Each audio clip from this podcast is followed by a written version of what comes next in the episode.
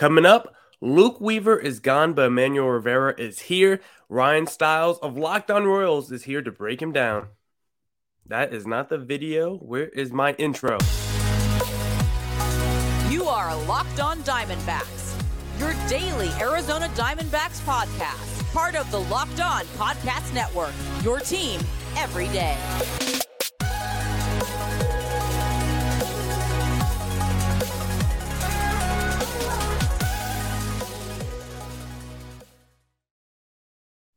Welcome into the Locked On Diamondbacks podcast, part of the Locked On Podcast Network. Your team every day listening to who? The always charismatic host of this podcast, Miller Thomas. I'm a multimedia journalist and I'm a graphic designer. So please go check out my website, MillerThomas24.myportfolio.com. On there, you can see all my latest work from my packages to my articles to my photos and my graphic design. If you want to see more content by me, just follow me on Twitter at Creator Tom 24 for my personal account, or just look up Locked On Diamondbacks both Twitter and Instagram for the podcast handle. And of course, thank you for making Locked On Diamondbacks your first listen every day. I would not be able to do this podcast without you, my loyal listeners listeners, sharing, subscribing, reviewing, doing all that so I could do this podcast for you. Thank you. It's free and available on all platforms, so please continue to tell your friends. Today's episode is actually brought to you by Blue Nile. Make your moment sparkle with jewelry from BlueNile.com. And going on now is the Blue Nile anniversary sale.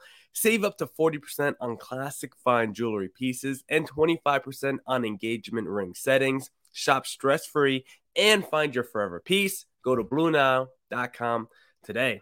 And we got some big news to talk about. Of course, MLB trade deadline. D backs are making moves. Luke Weaver just got traded to the Kansas City Royals. So, to break down that trade from both sides, both perspectives, we brought on Ryan Stiles of Locked On Royals. Let me get my little name out of here. Get that out of here. Ryan, how you doing today, sir? MLB trade deadline day. We're recording this on a Tuesday. It'll probably drop Wednesday, but how you feeling today, sir? I'm feeling good. It's always exciting, even though our teams aren't in it necessarily for the play in chase. It's still an exciting day for baseball. I mean, we're gonna have a superstar Juan Soto moved, and it's just gonna kind of reshape the way we think about the rest of the season. So it's very exciting. I am happy to be here, but we do have a very important trade to announce on the lower scale for the Royals and Diamondbacks that we're going to dive into as well. So I'm excited, man.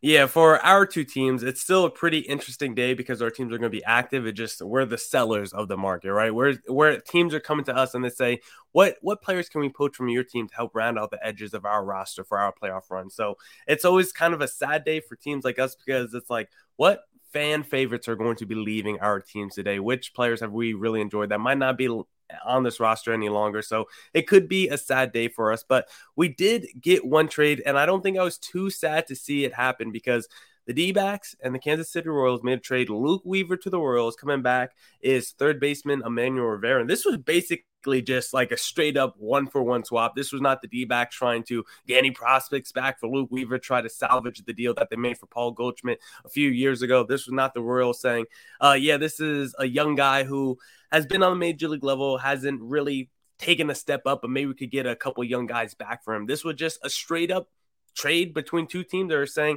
these are two young players that we're just kind of both probably over in our own organization, and maybe they could um, progress someone else, uh, progress somewhere else, and maybe finally turn around their career with someone else. Yeah, I, I think that it's just a classic case of just change of scenery, where mm-hmm. the the, the Royals are betting on Luke Weaver uh, on a change of scenery with a new organization, new pitching staff, a new pitching coaches and everything. Maybe he can turn it around. I mean, he has some things you might like, like that 78th percentile spin rate. And then for the D backs, they're going to take a chance on Emmanuel Rivera, who has uh, hit in spurts at the major league level. Uh, you can correct me if I'm wrong, but I mean, at least for the Royals, it feels like, hey, we got a surplus of infielders. Let's trade away this infield that has some pop potential to to kind of bounce back for an arm that could bounce back as well. Just kind of a flyer for each side on, on a, a uh, position of need, at least for the Royals. Uh, they need as many arms as they can get. Yeah, let me first start with the D backs perspective of why they would why well, let me start from here. Why would the D backs want Emmanuel Rivera? What have you seen? Is it uh, why like why are the Royals moving off of him and why do you think the D-backs would even want him? Has there been something from his minor leagues that he was really good at? Has there been anything that maybe he's flashed on the major league level? Like as a D-backs fan, should I be excited about Emmanuel Rivera at all? Yeah, I'm excited. I was excited about Emmanuel Rivera for the rest of the season for the Royals. So uh, for the D backs, um, I would be very excited just because I think that he plays a serviceable uh, amount of defense where uh, I don't think he's ever going to win a gold glove, obviously, but uh, he's also, I think, above average in the field, which helps a lot. I think that he can be a guy who, who can, at the peak of his ceiling, be like the sixth or seventh guy in your lineup that helps you uh, turn the lineup back over to the top of the order. I think that he has everyday ball player potential. Uh, and I think that his floor is a, a nice uh, utility piece off the bench for Major League Club. I think that he's a Major League player uh, for sure. Uh, but the Royals just couldn't really find that consistency with him uh, in the terms of their lineup and in terms of just the amount of people that they prioritize over him. You're going to prioritize Bobby Witt Jr. over him. You're going to prioritize Hunter Dozier over him. You're going to prioritize Whit Merrifield over him, Nicky Lopez over him. If Mondesi's ever healthy, he's going to be over him. You've drafted guys like Nick Loftin in the minor leagues still. Uh, MJ Melendez, of course, can bounce all over the diamond, and then uh, you know you have Emmanuel Rivera then slotting in a lot later in this process. So it's just a case of you know he can't be an everyday ball player, but again, like I said earlier, I think that it's just two teams switching um, a, a, a flyer, you know, a flyer player at a more position of need for each organization. Yeah, and I think another reason why the D backs did it might just be because Torey Lovullo is very old school with how he manages games, and he just loves the if I have a lefty on the mound, I'm putting a whole bunch of right handed hitters in the lineup and vice versa. So I think it might just be a platoon situation for Rivera mostly because I wasn't too happy to see a major league third baseman coming back because I want to see Josh Rojas get as many opportunities as possible at third base. And now that just might clog his opportunities just a little bit. Like as a D backs fan, I want to see as much Josh Rojas as possible. He's been the best player from that Zach Greinke deal, and he's having a really good, solid season for the D backs so far. So from that standpoint, I was like, oh, why are we getting another third baseman like the D backs so far? I've only traded for catchers and third baseman. I'm like, can we please get a pitcher in the building in any one of these returns? But going to the Royal side, like why are, are you happy to see Luke Weaver coming back in? Because I know as a D backs fan, like I'm not too upset to see Luke Weaver leaving the building. Yeah, I mean, I, I texted you immediately after this trade went down, and I was like, dude, I'm very excited about this move. Should I be excited? And uh, if you want to reveal what you said, I, I won't throw you under the bus, but I was very excited about this mainly because for the Royals, you, you, you just need arms in your organization because you've seen your investments in first round arms not pan out so far. Now, Bubic and Singer having a great last three, four starts, and they're kind of turning it on a bit. Daniel Lynch has shown you some things. John Heasley's shown you some things, but you still need just more opportunities. You need more darts to throw at the wall. And Luke Weaver, I think, represents that. And from the Royals' perspective, too, uh, we mentioned they get a new organization. And about three months when the season's over, they'll get a new pitching coach, too, because I believe that the Royals will fire their pitching coach, Cal Eldred, and bring someone better in. And so, can that guy, whoever it is that they bring in as a pitching coach, can he uh, work with that 78th percentile spin rate on his fastball and try to get something going uh, with Luke Weaver. So I'm excited for the chance at Luke Weaver, but uh, I know that you were excited to see him leave. Yeah, because you bring up the pitching coach. That's why I'm like, I don't know if Luke Weaver can turn it around because the D backs had the pitching whisperer and Brent Strom on their roster already. So if Brent Strom's turned multiple dudes into Cy Young Award winners, if he couldn't help out Luke Weaver in his career, then I'm like, I, I don't know if Luke Weaver is ever going to be fake, uh, going to be able to basically turn around and get back to what where he was in 2019, where he flashes maybe you know a number two, number three starter in a rotation, and then we haven't really seen it. So if Luke Weaver is able to bring some jewelry and some championship rings to the Kansas City Royals one day, that would be a phenomenal turnaround. And speaking of rings, the best place to get your fine jewelry at this time of year is BlueNile.com because whether you're ready to pop the question or you're celebrating a milestone moment, find jewelry as unique as her with the modern convenience of online shopping at BlueNile.com. Blue Nile has simple online tools that let you choose the diamond shape, size, and clarity, as well as setting style. Blue Nile's bent jewelers will then handcraft her perfect engagement ring. Each ring is one of a kind. Looking for fine jewelry but having trouble choosing? Blue Nile has jewelry experts on hand 24 7, available via phone or chat to help you find a memorable gift at every budget. Make your moment sparkle with jewelry from BlueNile.com. And going on now is the Blue Nile anniversary sale. Save up to 40 save up to 40% on classic fine jewelry pieces and 25% on engagement ring settings. Plus, every order is insured ships free, and arrives in discreet packaging that won't give away what's inside. Shop stress free and find your forever peace. Go to BlueNile.com today. Now, the thing with Luke Weaver that I wasn't a huge fan of since 2019, he's basically become like a two pitch guy. He used to try to work on some more off speed pitches. He tried to go with like a four pitch arsenal when he was younger. But over the years, really during that 2020 season, he just started to move toward a two pitch guy. And I think it just kind of made him too predictable um, in, in that sense. So, how do you project Luke Weaver going forward with the Royals? Do you see him as maybe like a two pitch reliever for you guys in a bullpen? Because that's the way he was kind of doing this year for the D backs, doing more reliever. Or do you think the Royals might try to get him back to that? being a front line potential or like a more mid rotation kind of a guy because that was what he was projected to be as a prospect coming up through the rankings. So, how do you project Luke Weaver's career going forward with the Kansas City Royals? I think it's interesting because the Royals can fit him in and a multitude of spots because they need a back end star, they need a front end star, they need a mid, they need a mid uh, rotation guy, but they also need a lot of spots in that bullpen. And the one area that Kansas City has been consistently good at in these last five, six, seven years, of course, dating back to that 2013, 14, 15, uh, 16 run was constructing a bullpen under Dayton Moore. And uh, in 2014, 2015, it was historically great in the bullpen. And a lot of those guys, as they often are, were failed starters. Wade Davis came over from Tampa Bay couldn't really cut it as a starter in Tampa Bay. The Royals gave him another shot to start. Didn't really do great. Didn't do terrible, but didn't do great. Put him in the bullpen. He has a he has the best season as a as a closer anyone's ever, ever anyone's anyone's ever had. So they do have examples of guys who they trade who don't look great on the other team, and then they put him in their system in their bullpen, and all of a sudden they utilize him to the point where uh, they can break out in the pen. So I do think when it's all said and done, Luke Weaver will be a bullpen arm for Kansas City, and they're hoping that he'll be another one that's in line to be a back in the bullpen type of guy uh, after failing at his first stop. Yeah, yeah. Luke Weaver, very interesting guy. We'll see how he progresses with the Kansas City Royals. But I think we should talk about some breaking news we have during this podcast, Ryan, because it's going to be the biggest news from MLB trade deadline. And it just came down. Jeff Passan's got the bomb. It looks like Juan Soto and Josh Bell are headed to the San Diego Padres. And it looks like the Nationals got the whole coop Mackenzie Gore, Robert Hassell, CJ Abrams, James Wood. They got all the prospects back from the Padres, as they should have in the Juan Soto deal. Plus, the Padres are also getting Josh Bell in the deal. What's your instant reaction? to the mega trade finally going down? It just feels kind of light. And that sounds strange oh. because, like, it, it sounds strange. But when you factor in that they're getting Josh Bell and Juan Soto, Mm-hmm. and they and they trade a, a, ton of prospects obviously but let's face it like prospects typically don't don't pan out at least not all of them obviously uh, they traded away their one four and ten prospect i believe it was as as as of what we know right now.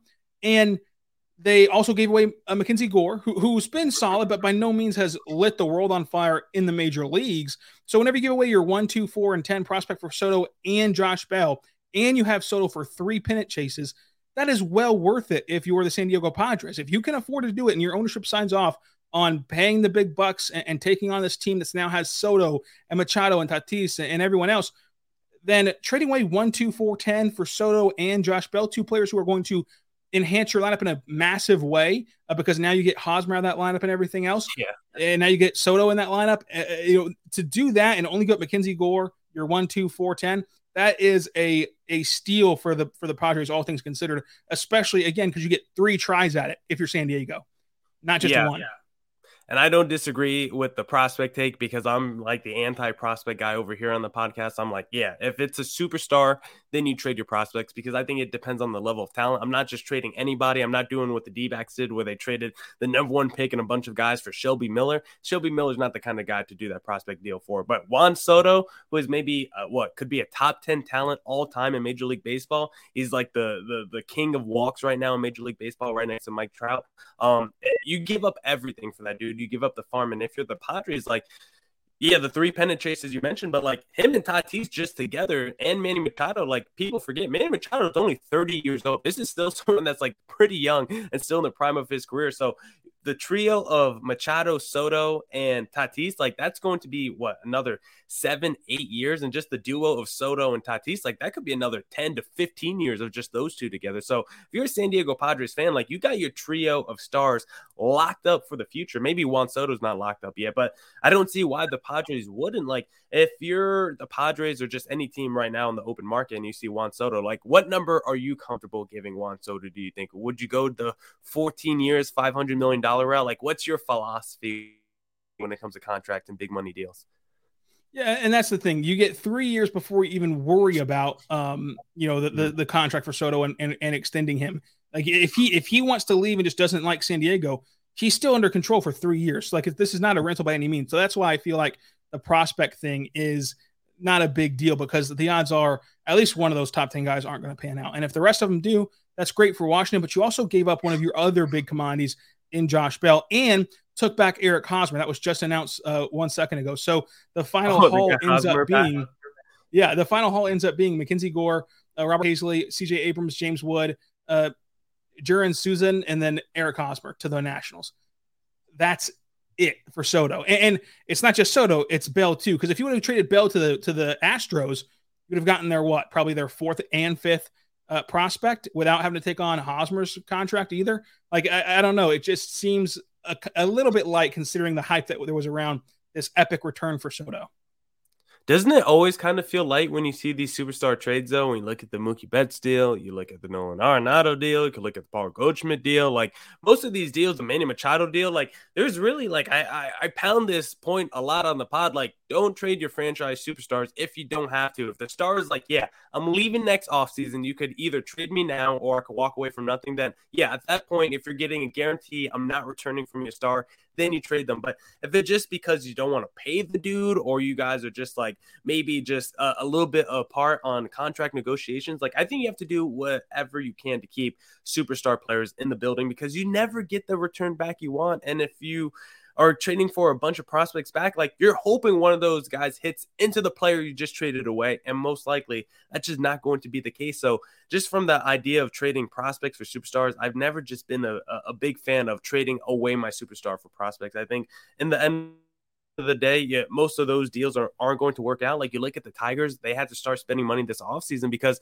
they blew up their team back in what 2017, 2018, and they've really haven't been able to um, you know, they haven't been able to rebuild, you know, through the draft, through free agency, whatever. They're now starting to spend money to try to rebuild that organization. But the the Verlander deals and the Max Scherzer deals and the JD Martinez's deals, like those guys didn't really net back any prospects that are helping that team right now. So that's why I'm like, yeah, just give me superstar players. I feel like if I was a GM, I feel like I would just fleece teams all day because it doesn't take a lot to get a, a superstar player from another team when you've seen the recent deals that's happened in the last couple years.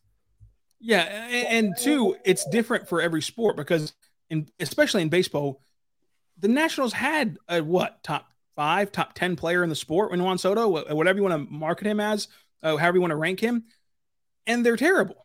Mm-hmm. And, and so it's obvious that if only one or two of these prospects that you get back pan out, that's not going to help your win total all that much. It's everything you do in the margins that's going to help you. Now, in basketball, one guy can carry you to the finals. One guy, if you get one just superstar out of your seven first round picks that you got back for trading away your top guy, then it was all worth it. And you have nine years of control of that guy versus, you know, two years of control of, of your superstar. But in baseball, whenever it takes 26, eh, you know, honestly, with injuries and stuff, it takes like 30 guys to go in a World Series, and it takes the flukiness of it. I mean, you're talking to the host of Locked On Royals who watched two fluky World Series runs that ended in one ring uh, you know, so I know all about the flukes, and luckily the Royals benefited from them. Uh, but you know, it, when it takes the fluke and it takes not, you know, and it takes where even if you have a top five guy in baseball, you're not gonna, you know, you're not gonna automatically be in the playoffs, much less the World Series. Look at the Angels, who, who has two of them uh, over there, and they can't get to the playoffs. To where you're, you're right. I, I just I, I, don't see the, the point in in it in, ba- in baseball, especially in other sports, it makes more sense. But when you switch the mindset into baseball, it just it doesn't really make that that much sense at all. I think the biggest issue in baseball, it's hard to like figure out the value of these superstar players and how much they should go for. There's no like, eh, there's no like standard in baseball where you can look at this trade. I should then make, uh, I should then get this back in return for this player based off this trade that happened over here. Because in basketball, like you look at these superstar trades and it's like the, the return makes sense. When you look at the AD trade, you got back all the players and all the prospects. Rudy Gobert trade, you got back all the picks and pretty much any superstar trade that's happened in basketball. You're getting back a young, a couple young players, and you're getting back a whole bunch of first round picks. There's like a framework to work with when you look at NBA superstar trades. In baseball, it just whatever the team feels like doing basically that day is going to be um, the trade. Some teams are very aggressive and they're getting back three of the top five prospects or something like that, and some teams are like, just give us back one blue chipper and just give give us back one guy we've seen on the major league level, or just give us back two guys we've seen on the major league level, and neither one of them have to be blue chip prospects. So I think trying to figure out the value of trades in baseball for superstar players it's just really tough because there's no like framework in baseball as opposed to like the NBA or the NFL when we see um superstar trades go down. And it's trade deadline day, so we're going to see a whole bunch of other trades going on. But if you want to place a bet of where you think the next trade is going to be, who you think is going to be moved next, you need to head to betonline.net because it's the fastest and easiest way to check in on all your betting needs. Find all your favorite sports and events at the number one online source for odds, lines, and games. Find reviews and news of every league, including Major League Baseball, NFL, NBA, NHL, combat sports, esports, and even golf. BetOnline continues to be the top online resource for your sports wagering information from live in-game betting, scores, and podcasts. They have you covered. Head to BetOnline today or use your mobile device to learn more about the action happening today. BetOnline, where the game starts. Now, Ryan, so far there's been a lot of craziness from the trade deadline. And is there a move you like, a, a, team that you think is a winner so far? Or you could even take it another way. Is there a move you hate or a team that you're just like, what the hell are you doing right now? Yeah, I, I find it interesting about the Brewers trading Hader. Okay. Uh, I know that Hader's had kind of a, a, a struggle of late, and, and I think that there was a stat where like he's been bad in the last month. But still, the Brewers are a division leader right now, and they're firmly in the playoffs right now. And as I just mentioned, I'm a firm believer that baseball, even more so than any sport besides maybe hockey, you just have to get into the into the dance yeah. because you'll have a, a, a, ball perfectly you know wrap around the third baseline like Salvador Perez did in the wild card game. You'll have a Gold Glove shortstop boot a ball and spark a rally for you. You'll have just Lucas Duda not be able to throw to the to home plate like any little leaguer could. Like you'll have those moments where a team that's not as good or a team that's not the best team win a World Series because they were just in the right place at the right time. To where if I have a chance to go to the playoffs, I'm going to take that chance and I'm going to take it with my with my best guys. And I think that Hader, uh, even though he struggled recently, is your best guy. So I find that interesting to sell. You know, and again, it, it's different in every sport. Like if you're the eight seed in basketball, you're not going to win the you're not going to win the NBA Finals. So if you trade one of your best guys, it's not that big of a deal. But in baseball, whenever it's so fluky and so random, I would have liked to see a division leader keep one of their best guys. Uh, but other than that, I do like the Yankees picking up Benintendi a lot. I think that he really mm-hmm. rounds out the, that lineup, especially now that Soto's off the market and going to the Padres. Uh, but but so far, this trade with San Diego has been my favorite because I just I think that that return is not backbreaking. That return's not going to end the Padres organization or hamper them for 20 years. It's going to get you three pennant chases at least with Soto. And if you re-sign him, it's if you re-sign him, then there's no more debating if you won or lost, no matter how the prospects turn out, because they're not going to be top five players in baseball. They're just not, and that's what Juan Soto is. So, so I think that the San Diego trade is now the number one, and I have a hard time seeing anyone top it. Yeah, I mean the Padres are definitely the winners of the deadline so far when you combine all their moves. But I feel like I actually have the zag on the Josh Hader deal because I feel like it all depends on how you value closers. I feel like closers have become kind of overrated in today's game. I feel like there's a lot of guys that throw 95 to 100 miles an hour they could put in the back end of your bullpen and be a pretty serviceable closer for you. So if I'm the Brewers, like actually didn't hate the move from their perspective. When I first saw it, I was like, whoa, the Padres are getting Josh Hader, like a- another phenomenal move. But when I actually saw the return, like I didn't hate it for the Brewers. Like Taylor Rogers, I feel like is like the poor man's, the middleman's Josh Hader in terms of his strikeout rate. Got Dinelson Lamet, who has struggled with injuries the last couple years, but back in 2020 or whatever it was, he was like a Cy Young candidate who flashed a lot for the Padres. He got back like a number seven prospect in the organization, like a number 25 prospect. Like, if you don't think you're gonna re-sign Josh Hader, like I didn't think it was a terrible, a terrible return for him. And if you don't think closers in general are as valuable as they might have been back in the day, like I don't hate the move. I feel like there's a lot of relievers that you could pick up and put in the back end of your bullpen to be a closer. And just looking at like Josh Hader's numbers, like of course he's like basically the best strikeout artist of maybe ever. But in terms of run prevention, two of the last three years, he's been good, but he hasn't been elite at it. So maybe, maybe he's not. Uh, maybe the the strikeout numbers uh, inflate a little bit of our perception of Josh Hader. I don't know. We'll see what he does with San Diego Padres. Is if he gets back to what he was doing the first month and a half of the season, where he literally had like a 0.0 ERA, then uh, he could just shut me up right away. But he did just come off a pretty bad month, so it is pretty interesting. But the Yankees are also loading up, like you said, the Benintendi deal, the Frankie Montas deal was really nice. I think the team that I hate the most so far from this trade deadline, I've talked about it a bunch on this podcast, is just the Boston Red Sox. I just hate everything they're doing. I just hate the whole vibe and, and energy around the organization right now. You trade Mookie Betts away. That pretty much started it all when we brought the new GM and front office in, and you're like, we're just going to change our whole philosophy. I know we have a core right now of great talent and a team that could win a championship, but no, we're going to trade Mookie Betts. And then guess what? A couple years from now, we're going to be two games away from the World Series. And instead of trying to improve our team, we're going to tell our best players, yeah, we might not resign you, Rafael Devers and Xander Bogaerts. And then as we get closer to the trade deadline, we're just going to start selling off our best players. Vasquez, who's our longest, longest tenured player. Goodbye, Vasquez. JD Martinez, he's available. He's on the block. Like, I'm the Red Sox, like, you had this core of great players starting with Mookie Betts. And if you just kept that core and kept adding to it, you could have had a consistent championship contender and be at least in the championship series probably for the next five years. And even just going back to this past offseason, if you just picked up a starting pitcher or two that was of value, or maybe a couple relievers and just grounded out some of the edges to your team. Like you were two games away from the World Series last year, and now you're like, let's just blow it up and start all start all over and start the rebuilding process. Like I don't understand why they have to rebuild when they have such great players on their team already. Yeah, and that sentiment is shared by everyone I've seen that that covers or likes or is a fan of the Red Sox. So yeah. I think that you're spot on there. Yeah, it's been an interesting trade deadline so far, and I think the baseball trade deadline, you know, I think it's pretty good. How would you compare it to the NBA trade trade deadline? Because I know you do the Locked On Thunder podcast as well. So, which one for you is more exciting or appealing? Because I feel like baseball trade deadline might actually have the NBA trade deadline. This is the area where I think that baseball's trade deadline and baseball in general wins over every other sport. I think that I mean I, I can't touch on hockey. I don't know much about hockey at all, but in terms of football, basketball, baseball, this is the area that baseball thrives because I think that every year we see a guy, not of the caliber of Juan Soto because he's top 10, but every year we see a guy that casual fans know and that casual fans will like and that will like get them excited that he's got traded. In, in basketball, it's we do see sometimes you know James Harden get traded for Ben Simmons or whatever, mm-hmm. but most of the time you know you're trading a back end starter for a back end starter, you're trading a sixth or seventh man for for a bench player, a future pick, or whatever. You know, but in baseball, it feels like there's at least one big splash every year that the casual baseball observer can rally behind and then kind of get reinvested into the sport for the last couple of months before the World Series and, and the playoffs. So I would give it to baseball. I think it's just a more exciting trade line and, and more happens. And it happens, you know, just more frequently that big moves happen. In basketball and football, there's outliers, of course, but it doesn't feel like they have that big move to really punch you in the mouth every year the way baseball does.